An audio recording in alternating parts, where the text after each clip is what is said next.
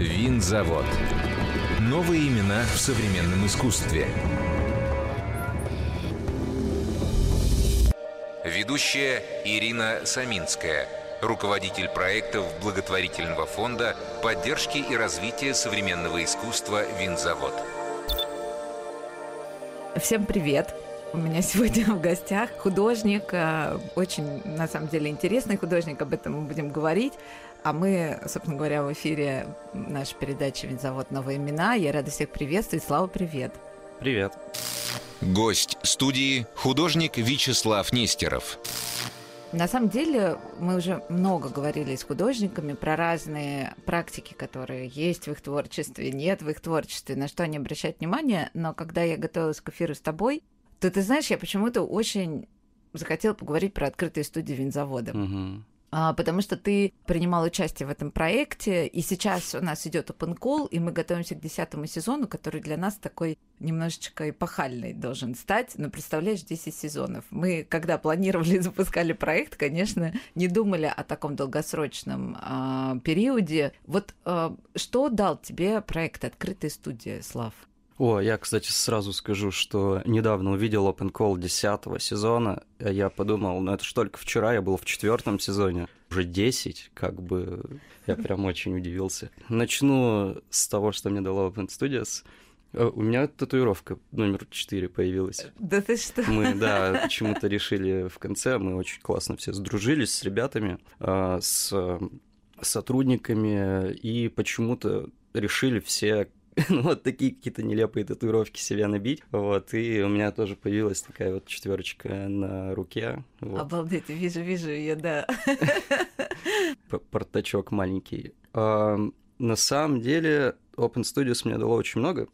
Во-первых, у меня был такой, ну, достаточно тяжелый тогда период в жизни, и пытался себя куда-то вот э, поместить, что ли, то есть в какую-то образовательную программу, чтобы занять и время, и чтобы не бездействовать. И я подал заявку, и так получилось, что я вообще прошел как бы по гранту на бюджет, и был этому очень рад. Это такое было для меня поле эксперимента.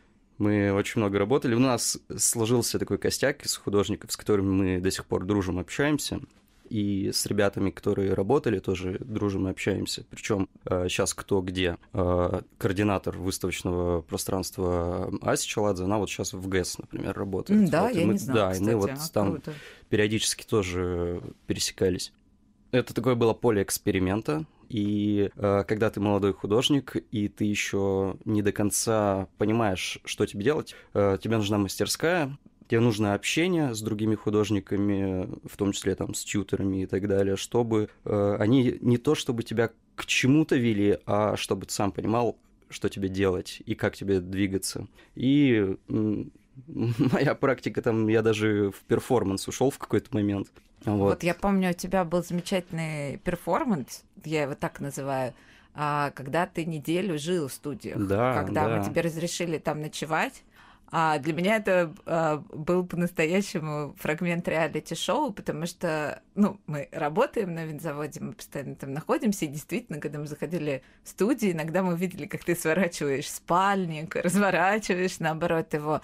А, это была акция, которая связана была с чем? Ну вот, как раз, кстати, я вот оговорюсь, что я, в принципе, перформансами, акциями не, не занимаюсь, то есть для меня это медиум, что ли, или как, как это назвать. Ну, в общем, такое искусство, которое мне сложно дается. И э, здесь э, ты проявляешь, ну, не знаю, какую-то стойкость духа, что ли. Вот.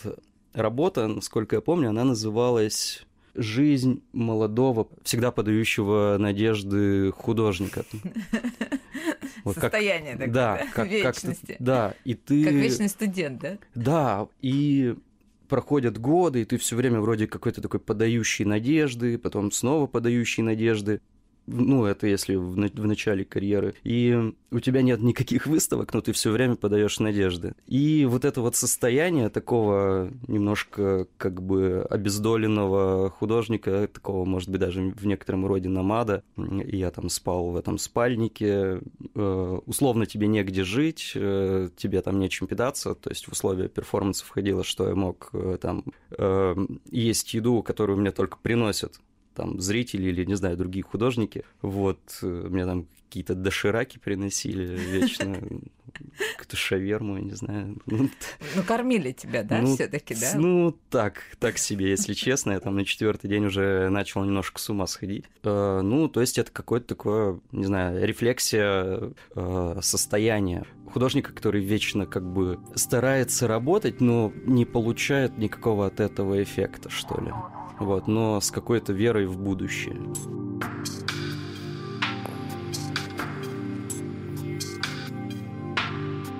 Я помню прекрасно твои работы, с которыми ты заходила. Это были такие иллюстрации, а, очень четко прорисованные. Там была такая просто ювелирная, я бы сказала, техника, очень тонкие такие сюжетные рисунки, что немаловажно. То есть там были некие mm-hmm. персонажи у тебя. Насколько сильно это изменилось? Я видела твои последние работы в ГЭС, ну если они последние были. И это, конечно, я их, на самом деле, ты начинал их делать в студиях, но все равно это довольно, ну, довольно большая разница между вот той сюжетной, иллюстративной, такой более академической, что ли, рисунком, хоть и с такими немножко фантастическими сюжетами, и к тем формам, такие постдиджитал, которые ты показываешь сейчас.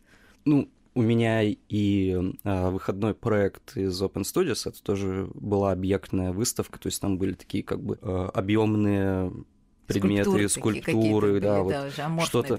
Э, на самом деле это что-то между как раз э, графикой и скульптурой. Вот в этом поле находятся мои объекты, потому что на самом деле от графики я недалеко ушел. И, скажем, скульптура, она скорее ближе к графике, чем там живопись к скульптуре. А, соответственно, ну это, мне кажется, такой достаточно логичный путь действия. То есть и сейчас в моих объектах очень много графичных элементов. Эм, собственно, тени, которые находятся там в складках вот этих вот деревянных э, э, полускульптур, полуобъектов, да, это те же самые графические элементы, то есть это, это те же самые линии. Угу. Эта серия, а, давай просто расскажем нашим слушателям, не все, наверное, в курсе, мы говорим про серию работ, которая была сейчас представлена, по-моему, она закрылась уже на выставке э, в ГАЗ-2, в, да. в ГАЗ-2 «Чародеи», а, та часть, которую курировал Андрей Паршиков.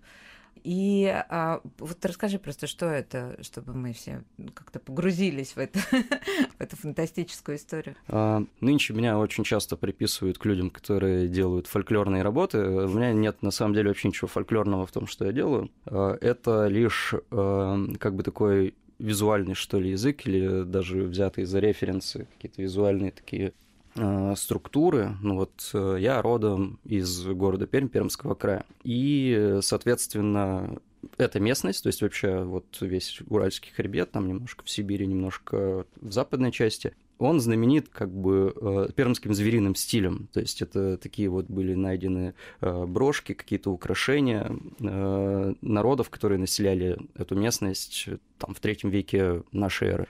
И также знаменит э, пермской деревянной хромовой скульптурой. Это 17 век, э, как бы такие православные э, мотивы, но при этом они сделаны как идолы, то есть это языческие, языческие да, то есть это такое смешение. Там Иисус в виде идола, например, э, очень странные скульптуры. И я как бы в своей практике совмещаю, беру эти вещи за референсы и ввожу это в, э, в такое диджитальное поле, что ли, в такое как бы техногенное поле. Э, и вот происходит такое вот сочетание чего-то древнего, как будто бы ремесленного, вот это теплое дерево, с при этом там с машинной резкой, с какими-то технологичными вставками. А это не 3D принтер тебе резал? Просто там такая резкая, любопытная. Ну, 3... Я подумала, что ты вообще уже пошел дальше и отдал машине резать это все. Ну, 3D принтер не режет.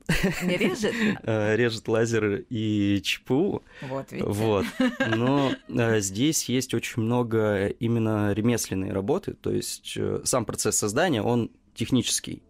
То есть это я сам вручную все не вырезаю, но постобработка и так далее, она занимает гораздо больше времени, если честно. Э, плюс там есть и графические элементы, ну, то есть сама работа с материалом и с наполнением, это уже как бы такая ремесленная работа.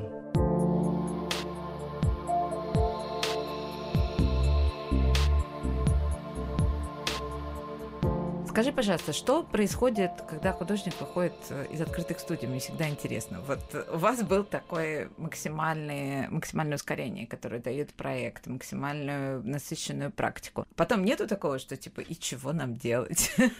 У меня был было, такой период? у меня был такой период, когда я заканчивал скорее школу и пси, Мгм. вот, то есть ты выходишь, и, а что дальше? И вот, собственно, что дальше, я пошел в Open Studios, чтобы ты уже мог Круто. пр- Это практиковать. как раз то, что мы всегда хотели, чтобы происходило, потому что мы придумали открытые студии, как вот этот буфер между, когда ты закончил учебу, Мгм. и ты еще не понимаешь, как вообще, да, что тебе э, делать дальше, как художнику. И вот мы как раз Ну, значит, надеялись, что открытые студии будут э, на этот запрос отвечать. Очень здорово, что так совпало у тебя. Да, но тут же еще какая штука. Это же двадцатый год был, то есть это был февраль двадцатого года. э, пандемия началась в марте, по-моему. А, ты, ты попал на пандемию. То есть у нас последняя выставка была январь-февраль, Мгм.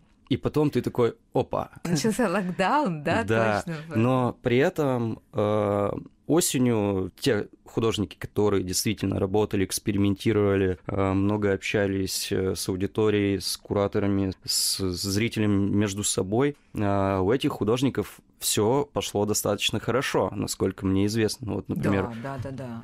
Рина Вольник, да, которая там э, в МОМА у нее вот была выставка, э, там кучу грантов за это время уже успела выиграть. Э, В Руарц у нее сейчас в Руарц, большой да. проект, она готовит. Да, да, да. Леша Журавлев в МОМА тоже выставлялся вы там через там время. там в, в галерее Виктория. Э, кто-то в коммерцию, например, в большей степени ушел. У меня э, после этого появились тоже договор с галереей. И то есть Ага. мы на 20 год запланировали выставку, началась Это пандемия. синтаксис, да, с Да. Эльвирой? Мгм, Да. Классный началась очень, да, проект. пандемия, и так, конечно, немножко тоже по моральному духу ударило. В общем, не было такого, что ты остановился вдруг, да? То есть, Нет, наоборот, все вот началось и идет, да? А потом ты уже не можешь, как бы, оп, и закончил практику. Вот у тебя произошла выставка в Open Studios, там все прекрасно, какие-то отзывы. Э, Я помню на открытии Андрей Паршиков сказал, ну вот, видите, можно сделать проект европейской галереи. Вот как бы,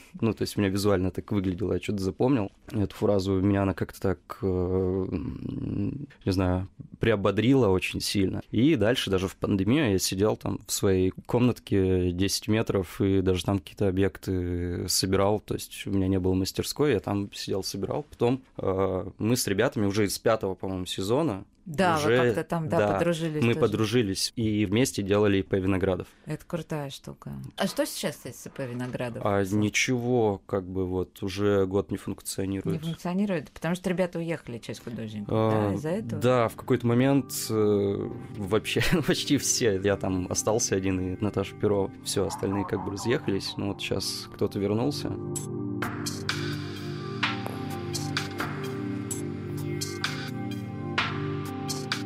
Что за проект, который ты делаешь э, с критиком, давай я его так буду называть, Сережей Кузьковым? А, собственно, когда закрылся ИП Виноградов, я подумал, мне нужна мастерская, мне нужна выставочная какая-то деятельность, причем не моя личная выставочная деятельность, а мне было уже интереснее показывать э, других художников. И мы, э, Сергей Гуськов, арт-критик, куратор, мой очень хороший друг, я ему предложил делать вот площадку новую, причем мы живем плюс-минус там на, на одном районе, это район Тульской и Шабловской, и там же находится наша площадка, которая называется «Масло Лисе» или «Масло Лисы», кто а вот как расскажи говорит. про это название, что это такое?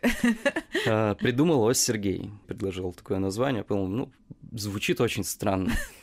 Очень.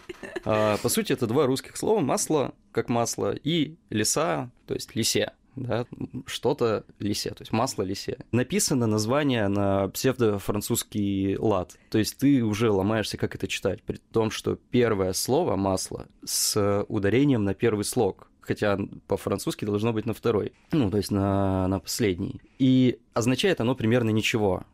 То есть это такая как бы фраза, которую ты услышал во сне, ты ее запомнил, проснулся и начинаешь думать, а что же эта фраза означает? То есть она как будто бы очень важная. И ты вспоминаешь ее, пишешь, потом заходишь в переводчик, что же эта фраза вообще значит. И она не значит ничего. То есть это как бы какой-то такой эм, странный отголосок э, из э, подсознания. Условно. Что вы там показываете, Слав? Мы показываем групповые выставки художников, э, в основном молодых, но мы комбинируем. А как отбираете? А, нашим, нашим, на, нашим Сергеем экспертным советом, состоящим из нас двоих. А, кого-то мы сами приглашаем, то есть мы придумываем идею выставки, и у нас был open call. Был, да, я помню. Точнее, он идет постоянно. Мы постоянно отсматриваем новые э, портфолио, новых ребят, кого-то мы э, к себе, значит, э, в папочке сохраняем, э, какой-то идеи снова всех отсматриваем, э, и вот так вот комбинируем. Кто-то к нам приходит через open call, там молодые вообще художники, никому неизвестные, у кого-то вообще никакой выставочной деятельности нет, но нам, например, все равно. Mm-hmm. Нам нравится проект, мы понимаем, что человек сможет э, там что-то сделать, мы его берем. Также мы берем сами каких-нибудь ребят, которые нам очень нравятся. То есть вот видим там художника и такие типа, да, он подходит к этой площадке для этой выставки, и в комбинации с остальными художниками все будет выглядеть классно. Мы берем не только молодых художников, но и берем молодых художников не по возрасту, скажем, человек, которому там лет 50, но он три года всего лишь да практикует. Ты что, такой был у вас? Да. Ага. Вот, а кто это, расскажи? Александр Шамеев, например, он э, практикует примерно 3 или 4 года. До этого он был дирижером в театре оперы и балета. Обалдеть. Э, в разных городах России, в том числе там в Берлине он дирижировал. И мы вот э, как бы его пригласили, он тоже наш. а продаете вы как вот такое неформальное, неофициальное пространство между галереей и мастерской. Вы продаете искусство? Вот ты показываешь его? Ну, нам бы, конечно, хотелось ага. вот, продавать, но пока, ну, наверное, парочку каких-то небольших работ мы продали. Ну, такие вот, там приходит человек на открытие, там, не знаю, условно, мерч от художника, который стоит там до 5000 рублей. Ну, как бы такие вот вещи. То есть мы себя не позиционируем как прям галерея, которая продает. И вы так и планируете дальше развиваться вот именно в таком своем авторском, так можно, наверное, назвать этот подход? Или все-таки ты думаешь вырастить из этого микро, как это называется, микроинституцию, микросамоорганизованную институцию? Мне вообще кажется, что вообще все что угодно это что-то самоорганизованное. То есть mm-hmm. ты захотел открыть э, шаурмечку, это твоя самоорганизация. Ты сам себя организовал на открытие шаурмечки, как бы. А, ну да, хотелось бы на самом деле превратить это в более такую серьезную площадку, галерею галерейного типа, чтобы мы там не на заводе на седьмом этаже сидели в каком-то кабинете, а чтобы у нас там свой собственный вход, выход был. Класс. Э, а, у нас еще такая фишка, мы каждый раз э, площадку перестраиваем под выставку, то есть мы придумываем новый интерьер и переделываем площадку, то есть это не White Cube. Обалдеть.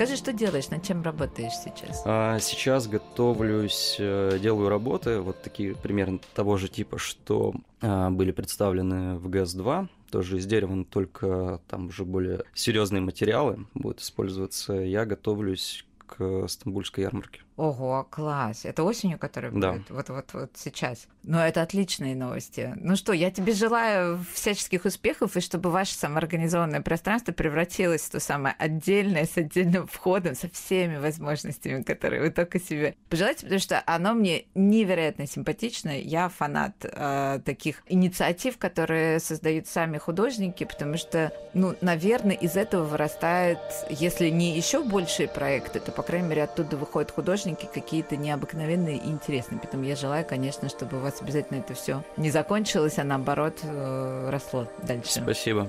Спасибо, Слав, что ты был с нами. Удачи, успехов. Спасибо. Заводская афиша. Новые возможности для художников. Маркет современного искусства «Вин-Вин» открыл прием заявок на участие – Маркет позволит на одной площадке встретиться всем участникам арт-рынка для продажи искусства и обмена опытом. Подать заявку можно через сайт www.винзавод.ру. Объявлен набор на 10 сезон открытых студий винзавода. В результате конкурса художники получат на полгода пространство для творчества, просветительскую программу и возможность интегрироваться в арт-сообщество – Ментором нового сезона стала главный куратор и заместитель директора по выставочной деятельности мультимедиа арт-музея Анна Зайцева.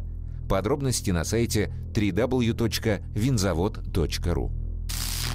Видео как искусство. Выставка основана на реальных событиях, представляющая более 30 работ российских художников в жанре видеоарта, проходит в Большом винохранилище винзавода. Архитектура экспозиции образует лабиринт, по которому зрители могут блуждать и погружаться в работы художников. Выставка работает до 3 сентября. В галереях ЦСИ «Винзавод» продолжают работу выставки. В галерее «Астра» открылась новая групповая выставка начинающих художников. Все художники были отобраны по открытому open call. Среда обитания Дмитрия Калистратова продолжается в Fine Art Gallery, и картинные галереи имени профессора Вудмана Нестора Энгельке во Владей Спейс. 26 и 27 августа в ЦСИ «Винзавод» пройдет фестиваль «Маркет. Керамания». Посетители смогут приобрести предметы искусства или декор из керамики или фарфора, а также поучаствовать в мастер-классах и лекциях. Вход свободный.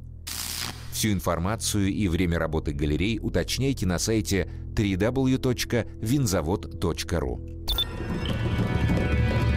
Новые имена. Совместный проект «Радиокультура» и благотворительного фонда поддержки и развития искусства «Винзавод».